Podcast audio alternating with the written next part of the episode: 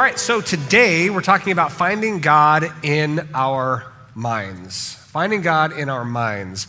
Uh, Carissa last week talked about finding God in nature. He's all around and can be seen through nature. Today we're going to talk about a relationship with God and finding God in our minds. Something Carissa said last week that uh, resonated. She said something like this is a paraphrase that God is everywhere and all around us and within us always. God is everywhere and all around us and within us always. So finding God really isn't all that hard because He is everywhere and all around us and within us. It's just a matter of focus. It's a matter of attention. It's a matter of intentionality because He is literally everywhere. Now, sometimes we know that, sometimes we don't. Sometimes we feel that, sometimes we don't. Sometimes we experience that, sometimes we don't. And all that's okay because we're physical creatures and God is spirit. And so, as physical creatures, sometimes it's difficult for us to find the spiritual in our everyday physical life. And so, we're going to talk over the summer about finding God in, in everything, everywhere, within us, and it's going to be a good time. But we do need to make a decision to find God everywhere and all around and within. It's a decision. It's an intentionality that says, God, I, I know you're everywhere and all around and within, but I, I just want to focus and I want to find and I want to discover who you are through everything around us, through everything within us. And, and it does require focus. And I'll be honest with you, uh, the dynamic of human focus is very interesting because we tend to focus on the physical and we tend to focus on the immediate. And sometimes a relationship with God isn't on the physical and it's not on the immediate, it's a deeper, richer, spiritual worldview kind of experience. And, so it's a matter of shaping our focus to say, God, I'm going to find you. You're right here, but I'm going to find you. Uh, in 1999, there was a, a groundbreaking study on human attention how humans pay attention, what humans pay attention to. And I'm going to show you the actual video from 1999. So it is really low production by current standards. There's no music, so it's awkwardly quiet. But I want you to, to follow along. Some of you may have seen this, it's been out there for, for a very long time. But for those of you who haven't, just kind of you know, follow along here. It's about what you pay attention to. So there are three people in white shirts passing a basketball, and three people in black shirts passing a basketball. And they're all moving, so you got to really pay attention. So the question is how many times do people on the white team pass the basketball? All right? Got it? Pretty simple. Now, this is, again, the most low production probably the most boring minute of, of your, your, entire church experience. But um, check this out. How many times do people on the white team pass the basketball? Count how many times the players wearing white pass the ball.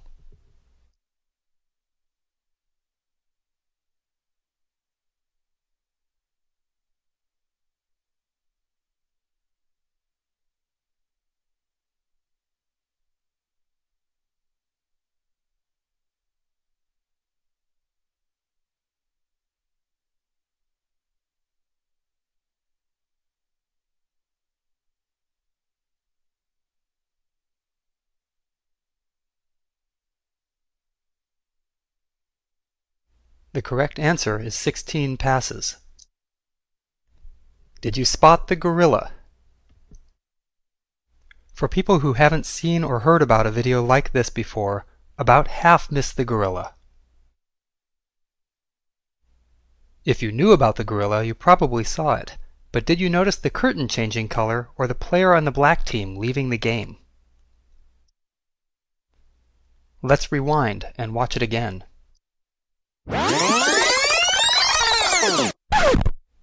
Here comes the gorilla, and there goes a player, and the curtain is changing from red to gold. So, uh, roughly half the people missed the gorilla. And I have to be honest with you, um, when I first watched the video, I missed the gorilla because I'm, I'm focused, okay, I gotta get this answer right. How many times does the ball get passed? And you don't even see what's, I mean, a gorilla pounding his chest and leaving, and we don't see it because we tend to focus on the immediate. We tend to focus on the right now. And when the world is telling us to focus on certain things, that's where our attention goes. And so we tend to miss maybe what's obvious, or we tend to miss, in this case, the deepest and richest parts of life, which is connecting with God in powerful ways and finding God and all of the good things that come in our life as a result. Uh, Jeremiah 29 13 says this If you look for me wholeheartedly, you will find me. It's a promise of God. I'm everywhere and everything. I'm within you, so I'm not hiding. So if you look for me, you will find me.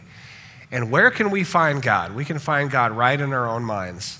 Our relationship with God is entirely in our mind. Entirely. Krista talked about finding God in nature, and that is absolutely true. But when we find God in nature, we're processing that in our minds.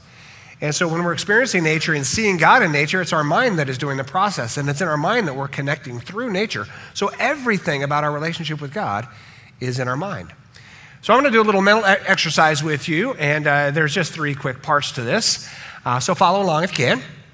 At this very moment in your mind, when you think about God, what is the image that your mind brings up? So when I say God, what is the image in your mind? Now, for some of you, it would be a, a bright light, just a bright, blazing light, right? Uh, that God is maybe not so personal, but God is very powerful and very pure. Maybe for some of you, your image is just the cosmos, the vastness of cosmos. God is just huge and eternal. Maybe for some of you, there's, there's nothing at all. You just don't have an image of God. It's just more of a, a, a thought or an awe. Uh, for me, as a child of the 80s, growing up in a church, it's the image of a gigantic white figure on a huge throne looking condemningly on the world. Right? What's the image of God? Now, for some of you, you might have a kind face. You might have an image of, of Jesus or artwork or a movie you saw about Jesus, and, and it's the face of Jesus that is warm and kind, loving and forgiving. What is the image in your head? The image in your head is you interacting with God. That is finding God in your mind. And, and that image may be helpful, it may not be helpful. It may lean towards what is true about God, it may lean towards what is untrue about God, but our image of God is in our mind and makes a big difference. Second part of the mental exercise at this very moment when you think about God, what is the first word or two that comes to your mind? So when I say God, what is the first word or two that comes to your mind? For some of you who might have been raised in, in high church environments or more rigid church environments, you might immediately say things like, well, God is holy and God is righteous and God is perfect and God is all powerful and God is all knowing and He is eternal. Big, high thoughts about God. For others of you who might have been raised in a church that was a little more intimate, a little more relational focused, uh, you might have words like father or friend or savior or gracious or kind. So, what are the words that you initially use about God? That is you finding God in your own mind and relating with Him. Third part of this mental exercise if I were to ask you to pray in silence right now, first of all, that would be very awkward in church for you to pray on your own in silence. But if I did ask you to do that and you started praying right now, just you and God, what would your approach to prayer be right here and right now? How would you begin your prayer? For those of you who might have been raised in churches that were very focused on, on sin and sin management, uh, you might be very focused on the things you've done wrong and sense a distance from God. And God, I need to confess my sin and I'm very sorry and I repent of that sin. I got to get right with you. That might be your first approach to prayer. Others of you might have a different approach to prayer, and it might be, again, a little more personal. God, thank you for just being my father. Thank you for being my friend and just enjoying God. Some of you might be going through a hard time right now, and your first approach to prayer is God, I need you. I need your comfort. I need your peace. Will you help me in this time of need? Others of you just might be grateful. You have a prayer life with God and you're just, it's light and easy and kind of fun. And God, just thank you for who you are and thank you for your grace in my life and thank you for this life I've got, right?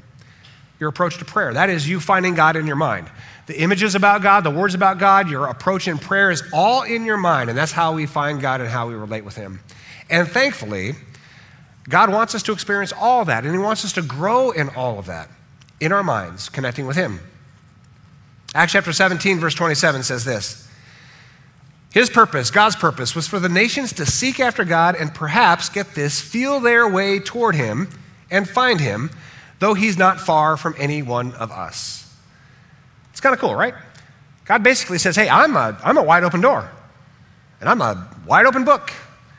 If you seek me, you find me, as Jeremiah says, and what Acts 17 says is, is the very purpose of my relationship with humankind is to be found. And so the invitation, as it says, is to feel our way towards God.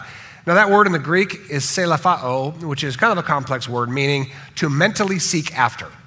To mentally seek after. God says our whole relationship should be about You, the people I love very much, people I've made in my image, mentally seeking after me. Find me. It's almost like a um, sort of, you know, fun hide and seek, but God's not really hidden. It's just that He's spirit. And so it's just a challenge to find Him, but He's right here. We just have to look, we just have to pay attention. We have to be intentional about finding Him. So, God's purpose is for us to mentally seek after Him. And, and what does that mean? It means believing things about God. What we believe about God is us finding God in our minds and experiencing a connection with God in our minds based on what we believe. And then living that out day to day, living out that relationship with God, spirit to spirit, mind to mind. Ephesians 4:23 says this: let the Spirit of God renew your thoughts and attitudes. That is where we're at. Thoughts and attitudes. Put on your new nature, created to be like God. God is saying, listen, my spirit is at work in your spirit. My spirit is at work in your mind, in your attitudes, in your thoughts. Put on this new nature to be like God. In other words, God says, I have given you this incredible mind that is made to connect with me mind to mind, spirit to spirit, created to be like God. Meaning, we have got this incredible capacity as being the only creatures alive that can connect with God, spirit to spirit, mind to mind.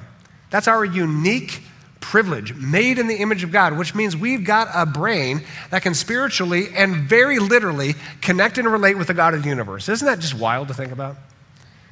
It's wild to think about. Because that's really the difference between humankind and other creatures. Other creatures have amazing physical forms. We have amazing physical forms, but the physical form of a human being is not all that much different than the physical form of other mammals. Our physical form, our physical bodies are absolutely remarkable, but they're fairly similar to the bodies and physical natures of other mammals. So that's not really what's very special about us. What's very special about us is right here. Somehow, some way, the Creator made this thing with the ability to connect with God Himself. It's remarkable. And this isn't even really stuff of, of, of church and spirituality, this is stuff of science. Scientists have been racking their brains about our brains for hundreds and hundreds of years. I, I, did a lot of reading this week about this, way, way, way too much, but it was fascinating. Uh, a journal from uh, Harvard said this the human brain is the most complex system in the known universe. And I looked into that. Is that really true? And absolutely, this is undeniable. Your human brain, brain, three pounds of jelly in your skull, is more complex than any system in the universe, more complex than any galaxy, more complex than any structure of physics. Your brain is vastly more complex than any of it. And so science, the science community, particularly over the last maybe 50 years, has been diving into the brain. And how can the brain create consciousness, right? How can the, the brain physically create the sense that I exist and I am here and I'm a human being and where did I come from and what's the meaning of life and relating you with you, another person, person to person and spirit to spirit, thinking transcendent thoughts of God and where did I come from and and who's my creator and what must he be like and what must he want and where am I going when I die? I mean, all these th- things. Right here in the brain. It is remarkable, the most complex system in the known universe, and science has no idea how it works. No idea. Now, they might, but I read very recent articles from very respected journalists and scientists are going, I don't know. I don't know how consciousness is created. I read an article uh, this last week. I'm going to read it to you for those of you who are, you know, geeking out on this. You're going to like this. For those of you who are not, just go to sleep. It'll be over in two minutes. I'll wake you up. Get this, it's really cool. Human consciousness obeys none of the usual rules of science. It doesn't seem to be physical. It can't be observed except from within by the conscious person. It can't even be described. The mind, Rene Descartes concluded, this is hundreds of years ago, must be made of some special immaterial stuff that didn't abide by the laws of nature. It had been bequeathed to us by God. Now, that's hundreds of years ago, right? Well, we must know a lot more now. Uh, we don't. This religious and rather hand wavy position, known as Cartesian dualism, remained the governing assumption until the 18th century and the early days of modern brain study.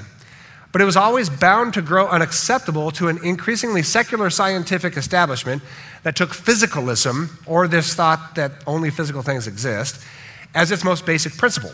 And yet, even as neuroscience gathered pace in the 20th century, no convincing alternative explanation was forthcoming.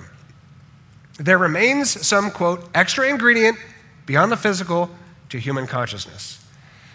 Now, I'm not saying they're not going to discover something at some point that might explain in a physical way human consciousness, but I'm just telling you right now, no one has any idea why this mind works the way it works, why we're conscious, self aware, transcendent beings trying to relate with and connect with our Creator. It's remarkable. It's remarkable.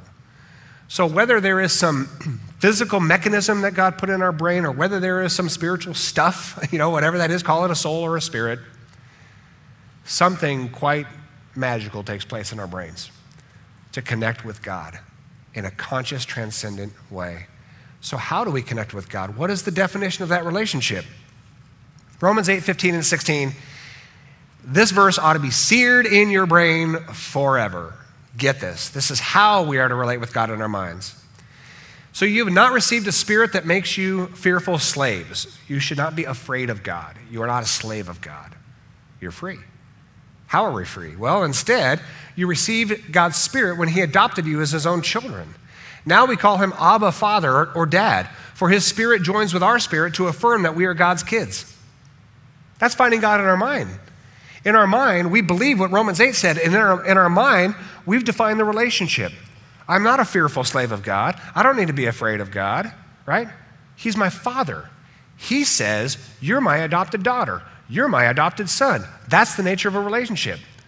I am always for you. I am kind. I am generous. I am gracious. I am forgiving. I am what every perfect parent should be towards their child. That is me to you. Believe that in your mind. And in your mind, do not fear me. In your mind, do not consider yourself a slave to me.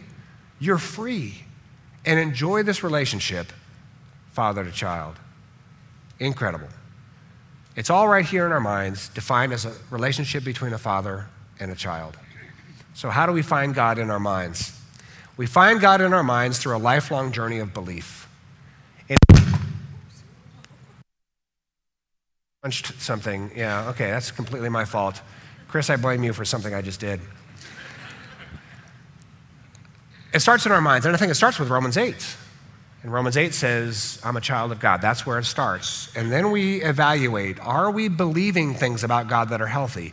Are we believing things about God that are aligned with finding who He really is? Am I on this incredible and incredibly fun journey of discovering God in my mind? Now, I'm going to talk about a couple of things that might make some of you feel a little uncomfortable. And that's okay. I love making people feel a little uncomfortable. I think it's going to be good, though, so hang on. I'm going to ask us to change what we believe often, to change what we believe, to embrace changing what we believe. Because if we're going to talk about finding God in our minds, we're not talking about a brain that is stuck. We're not talking about a belief that is stuck. We're not talking about a relationship with God that is stuck. We're talking about this dynamic, very fun adventure of discovering more and more about God.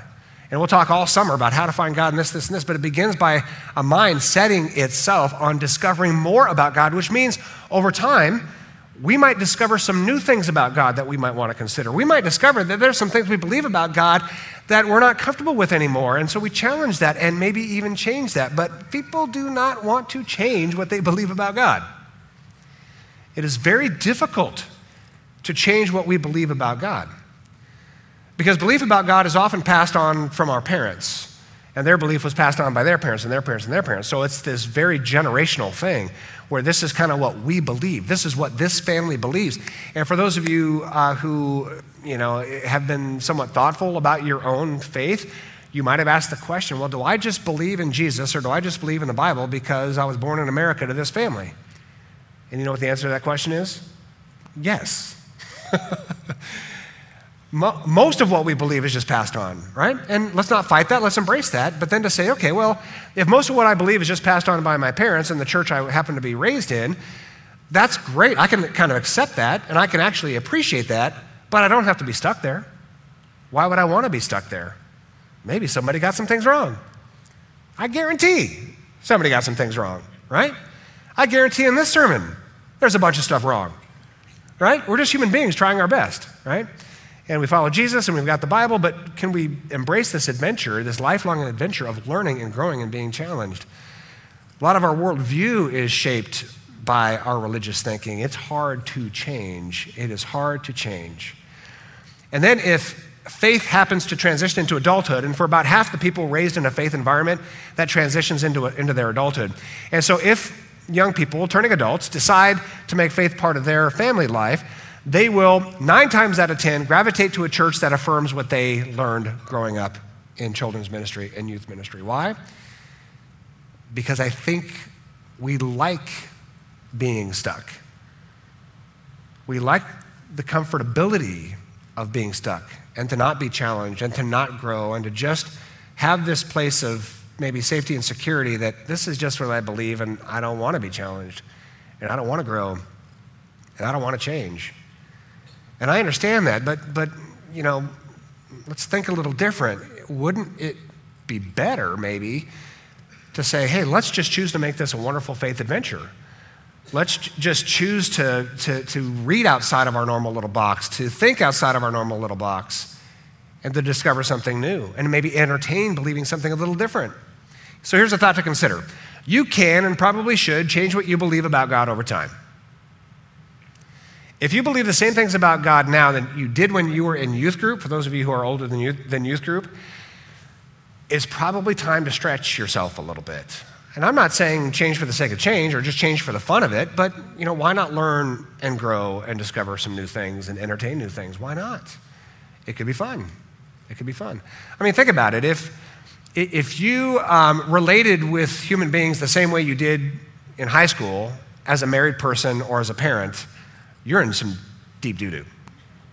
You've got to grow, you got to learn, you got to change. What's your job? What's your profession? Right?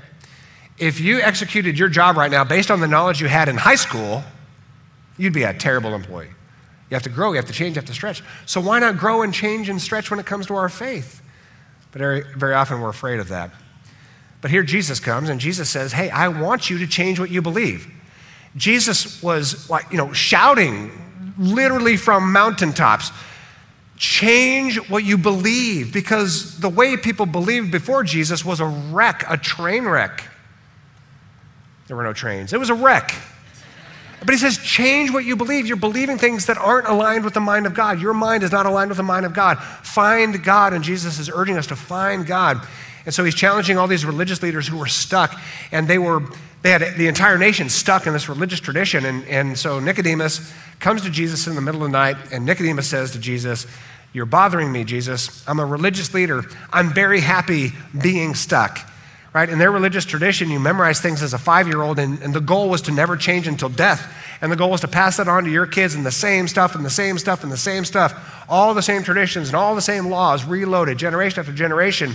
And Jesus says, Enough. Change what you believe. Nicodemus comes to Jesus and they have this little interaction. And Jesus says, Nicodemus, you are a respected Jewish leader. He's being kind. That's the sandwich before the tough stuff and yet you don't understand basic things. If you don't believe me when I tell you about earthly things, you won't believe if I tell you about heavenly things. Jesus looks at this religious leader and says, You are stuck.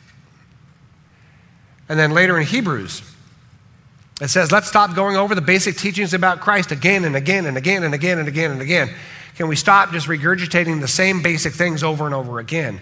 But a lot of people want that. A lot of people find security in that. Just remind me of what I grew up with again and again and again, and we're going to call that church, and that's going to be my comfort zone. I understand that. I get that. And a lot of people, frankly, need that, right? But Jesus is saying, change what you believe. Hebrews is saying, change and grow and stretch.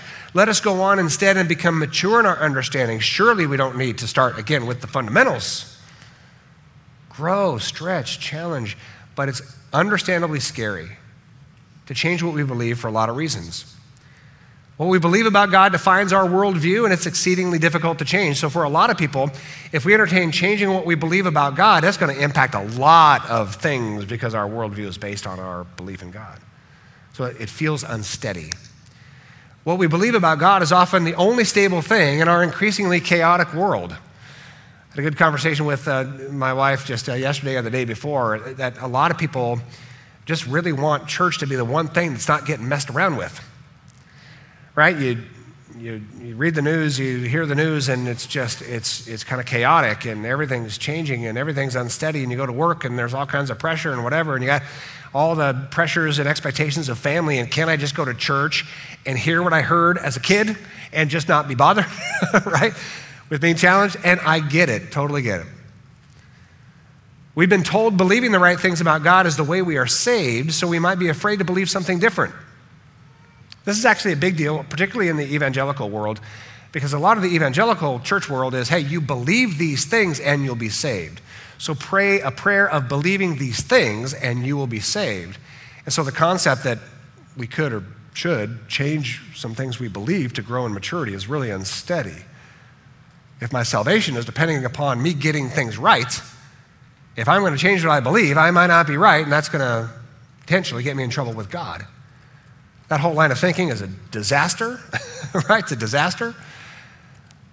But if we can be free from that, and, and we can be free to think that, well, maybe salvation is not about passing some doctrine test, but salvation is, is living in the pleasure of God's grace and goodness through Jesus, not through what I do, then I can enjoy the journey of finding God in my mind and maybe consider changing some things to be more aligned with the mind of God. We might think we're right about our beliefs in God, so admitting we might have been wrong is hard. this is a big barrier particularly for people who have been in a certain faith kind of lane for decades, it is so hard to think, you know, after all these years, I might have been wrong on some things. That is so difficult. So difficult for people, and I understand it. But here's the reality this is a newsflash. Everyone is wrong about what they believe about God. Everybody's wrong. Now, they might not be wrong about everything. They might have gotten some things right. They might have gotten some things wrong. But is there one person alive who has it all right about God? I mean, can we really think through that for a minute? Nobody has it all right about God. Everybody's wrong about something. So can't we have the humility to say, hey, I'm wrong about stuff, I'm right about stuff? So let's walk this fun journey of trying to get things a little bit more right and trying to discover well, where things might not be aligned with the mind of God. Let's have fun with it, right? Everyone's wrong about something. And, and you know, for me, I, I know I'm wrong about stuff. I don't know what I'm wrong about. I think everything I believe is right. but I thought that 30 years ago when I started in ministry, and 30 years later, it's like, oh, I got a lot of stuff wrong 30 years ago, and I got a lot of stuff wrong 20 years ago, and I got a lot of stuff wrong 10 years ago, and 10 years from now, I'm probably going to say, I got a lot of stuff wrong on July, whatever it is today. And you certainly, for the love of God, should not take everything I say as the gospel truth. I'm trying. But I got this three pound of jelly, and I've got the Word of God, and I've got Jesus to look at, and I'm trying my best, but I'm just a person trying his best, right? I don't have some spiritual, you know, download directly from God and, you know, handing this perfect thing to you every week. just a person trying and having fun in a community, trying to find God through our minds and through Scripture and through Jesus. Here's what 1 Corinthians 2 says Who can know the mind of God? Who knows enough to teach him? This is the Apostle Paul actually being kind of funny because there's all these people out there arrogantly saying, I know, I know the truth. I know the truth. I just believe what the Bible says. I know the truth. And Paul's saying, Really? You know the mind of God. You're the one that knows the mind of God. Why don't you teach God who he is? It's kind of funny. No? Okay. You're so arrogant and so right. Teach God who He is. That's just, I, don't I okay, uh, you'll, you'll get it later. But the Apostle Paul is saying if anybody's arrogant enough to think they got it nailed, they're probably the ones who are the most wrong. And I can tell you this, being in full time ministry for 30 years, knowing hundreds and hundreds and hundreds of pastors all over the country, the more dogmatic or arrogant a pastor is about what they're teaching, the more unlike Christ they seem. It's remarkable. And so I think there needs to be humility and I think there needs to be grace. And I think there, there needs to be an understanding that we are just trying to figure it out in our minds, connected with the Spirit of God, with the Bible in hand, and with Jesus as our North Star. We're trying our best. And let's enjoy the journey, right? Let's enjoy the journey of finding God in our minds. I came across this picture this last week, and I thought it was pretty fun.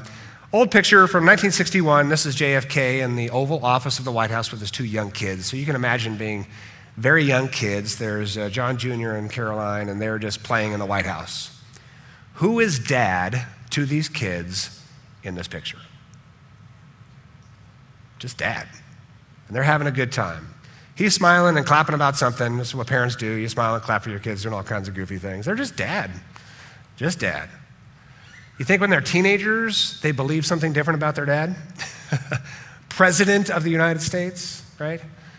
Um, sadly, by that time, would have been assassinated, and all that he went through with Bay of Pigs and nuclear standoffs and going to the moon by 1969. I mean, you think they believe something different about their dad when they were a teenager, and maybe believe something different about their dad when they were an adult?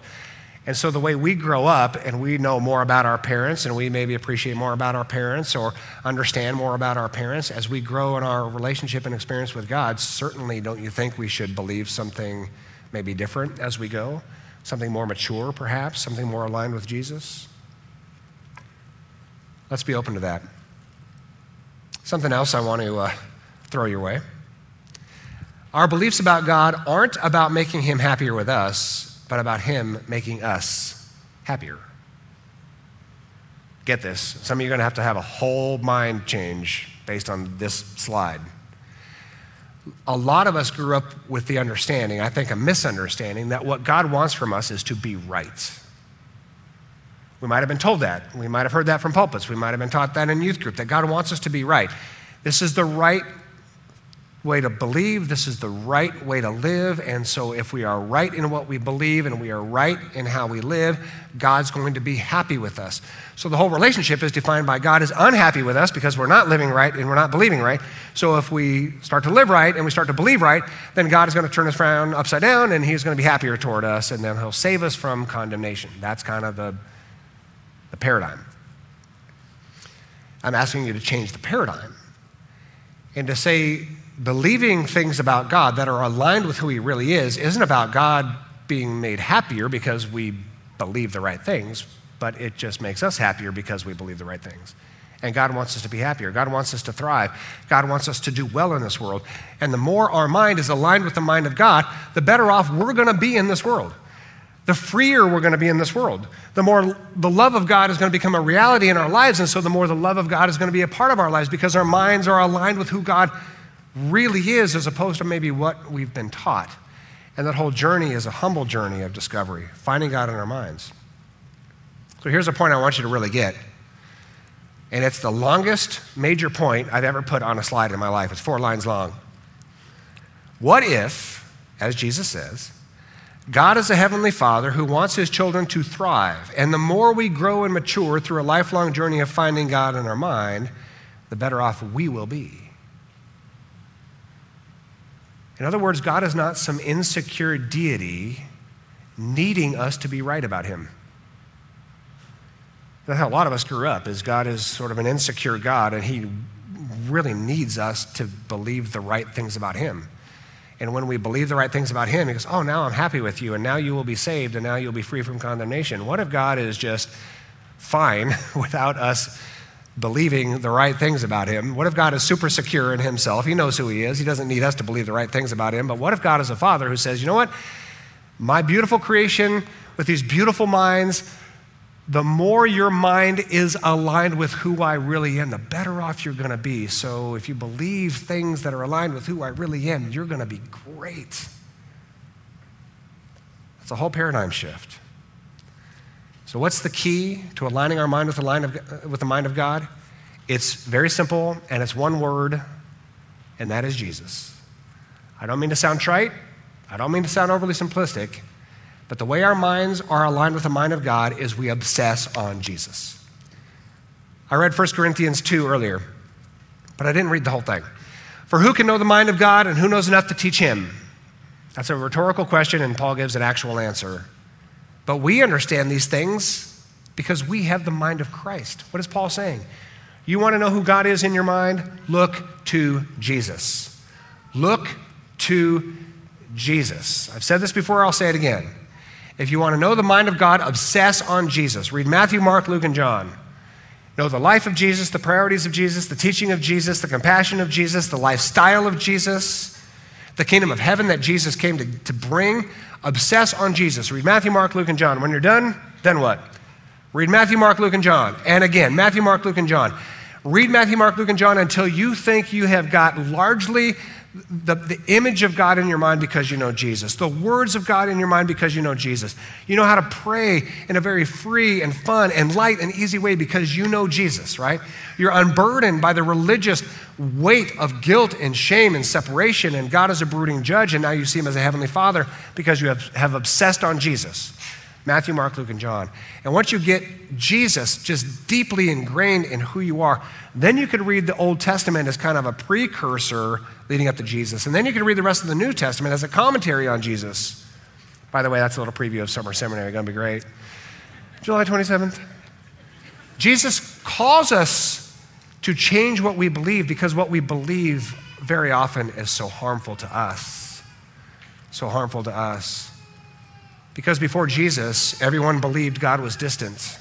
Get this. Before Jesus, everyone believed God was distant. Jesus changed what we believe, showing us God is near. Everyone believed God was angry with us, but Jesus changed what we believe, showing us that God is kind. Everyone believed God was a harsh judge. Jesus changed what we believe, showing us that God is a loving Father. Everyone believed God demanded strict obedience. Jesus changed what we believe, showing us that God simply wants us to know we're loved. Everyone believed God was punishing us with suffering. Jesus changed what we believe, showing that God suffers with us, and he was crucified. Everyone believed that God would destroy the world in wrath, but Jesus changed what we believe, showing that God is resurrecting a world he so loves, starting with the resurrection of Jesus himself. We could change what we believe. And if we change what we believe, we become truly, truly alive. We're going to close with a song that is a, a very, very powerful song. Um, I'll be honest with you, Evan, I'm not impressed with a lot of songs. Really? I don't have the courage to write one, so yeah. I could be a commentary. Yeah. But this one nails it. This one nails this subject in a very profound way, and it's different even musically. I mean, it, usually when you hear like a, a, a, contemporary Christian song, like you'll hear um, there's like this you know exactly what's coming next. You can feel yeah. it coming next, and it's meant to be that way so that it's easy to sing along to. Right. This was not written in that way. Nope. It is so out of time and kind of drug out, and it's really, really cool. But then, not only that, but the content, like you're talking about, is so different than what you would yeah. normally hear with the contemporary Christian song. It really br- breaks it down to like, this is what we thought. Yeah. And we were wrong. Yeah. and this you're better. what we thought. We were wrong, but you were better yeah. because we're seeing Jesus. And there's really three parts of this that I, I, I want to focus on. One is this part in the song earlier that says, We thought you were coming with a sword, but you came as a child. And so this is where, you know, at the time, and even honestly, unfortunately, today, people think that faith is about force and power and control and politics and government and sometimes even, even violence. And this says, no, you didn't come like that. You came as a peasant child. That's the real Jesus. Absolutely. I mean, growing up, you think like I'm in the army of the Lord. You sing these songs, right? And and you think about army, and you think about like, okay, we're gonna, you know, that the violent take it by force. Like, yeah. you know, use yeah. these scriptures take and all these things and you think it's about that conquering thing but it, it, then you start to realize and you start to read who jesus was. And it's like being in the army of the lord is like this there's no weapons here. This is this is all of this is is spreading this love and joy and showing the world that same light you know? And so we could have we could have missed jesus by trying to find him in power and trying to find him in government and conquering and winning when he actually came as a peasant child born in a, in a barn. And then the song focuses on, on mary. So this is uh, Mary, eh, who is uh, in this house filled with people. And there's food and there's activity and who knows how many people, but the scene is probably dozens of people and, and they're busy with everything. And yet Mary pauses and Mary stops and Mary sits at the feet of Jesus. And she says, I'm not going to lose you in a crowd. I'm going to I'm going to find you in my mind. I'm going to focus on you, Jesus, and I'm going to be with you. Yeah, and it's, it's such a beautiful picture of saying that, because sometimes you can almost feel like you have um, that, that intimate relationship, that close relationship with Jesus is almost like unattainable or maybe, I don't know, like it kind of feels distant sometimes. Um, and this is one of those, uh, like a song that beautifully represents this. Like this is this that close relationship with Jesus is yours. You can have that so much so that he could be in a crowd, and you're so close with who he is, and you're so near to his heart that I'm not missing you in a crowd. I know exactly where you are at all times. And that's finding God in our minds by noticing Jesus right here and right now. And then the final part to focus on is uh, these disciples are in a boat and there's a storm, and, and here's this figure on the water and through the clouds, and they're freaking out because they think they're going to die. Yeah. They're panicking, and it's Peter who says, I think that's Jesus, and he just pops right out of the boat. He says, I'm going to be the first one Yeah. to you, and I'm going to see you on the waters. I'm going to see you in the clouds, which means I'm going to see you even in the suffering, that you're here, that you're with me, and with all my fear and all my anxieties, I'm jumping out and I'm just going towards you. It's something about knowing, like you see that that's Jesus, you know that goodness, and you know, as the song says, that you're better. Yeah. I, I know that all of this that I have to even, I have to face these waves to get to you, Yeah. kind of deal. But, but you're better. You're better. So just enjoy the song. Sit down, enjoy it, soak it in. Uh, if you get to a point where you can mouth some of the lyrics, it'll be even better. So let me pray and we'll sing. God, we thank you for our time together to just consider enjoying this journey, this lifelong journey, finding you in our minds, spirit to spirit, with these beautiful brains connected to you in very mystical, inexplicable ways. You've given us these brains, spirit to spirit, connecting with our Creator. And God, help us to have the humility to, to just know we get a lot of stuff wrong, and that's okay. And we'll get some things right the more we focus on your Son, Jesus. We will get more and more right, and our minds will be more aligned with your mind, and our mind will be more aligned with the truth, and, and our lives will be better because our lives will be enriched by the knowledge that you love us the way Jesus says you love us. As a Heavenly Father, always for us, never angry, judgmental, condemning. You forgive us without condition. You embrace us. You look at us and call us your daughter and call us your son. And so, God, the more our mind are, is aligned with your mind because we see Jesus and know Jesus and love Jesus and walk with Jesus, we are going to truly thrive in this life and be a light of heaven in the world around us. God, that is better, and we thank you. In Jesus' name.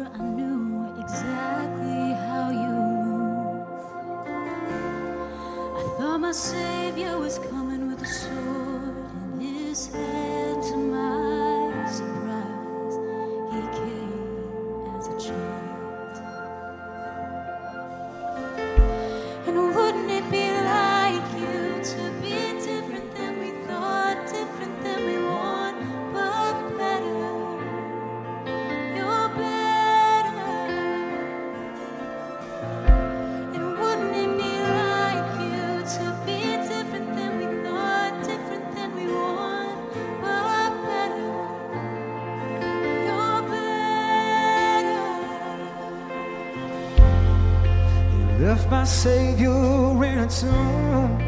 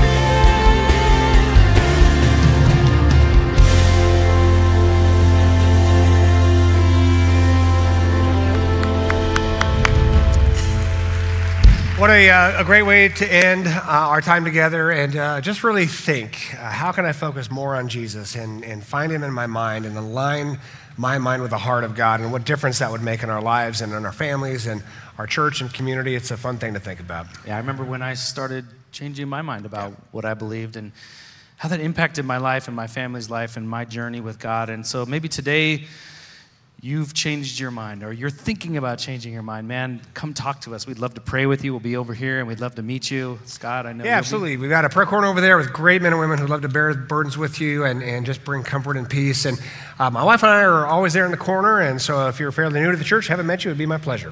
Yep, and the uh, Rancho Gear store is open. Remember, if you're new, you get a free shirt. Hey, if you're not, nice. come visit us and support Thrive and get some new summer gear. All right. Can't wait to see you next week. Appreciate it. Thanks. Alex.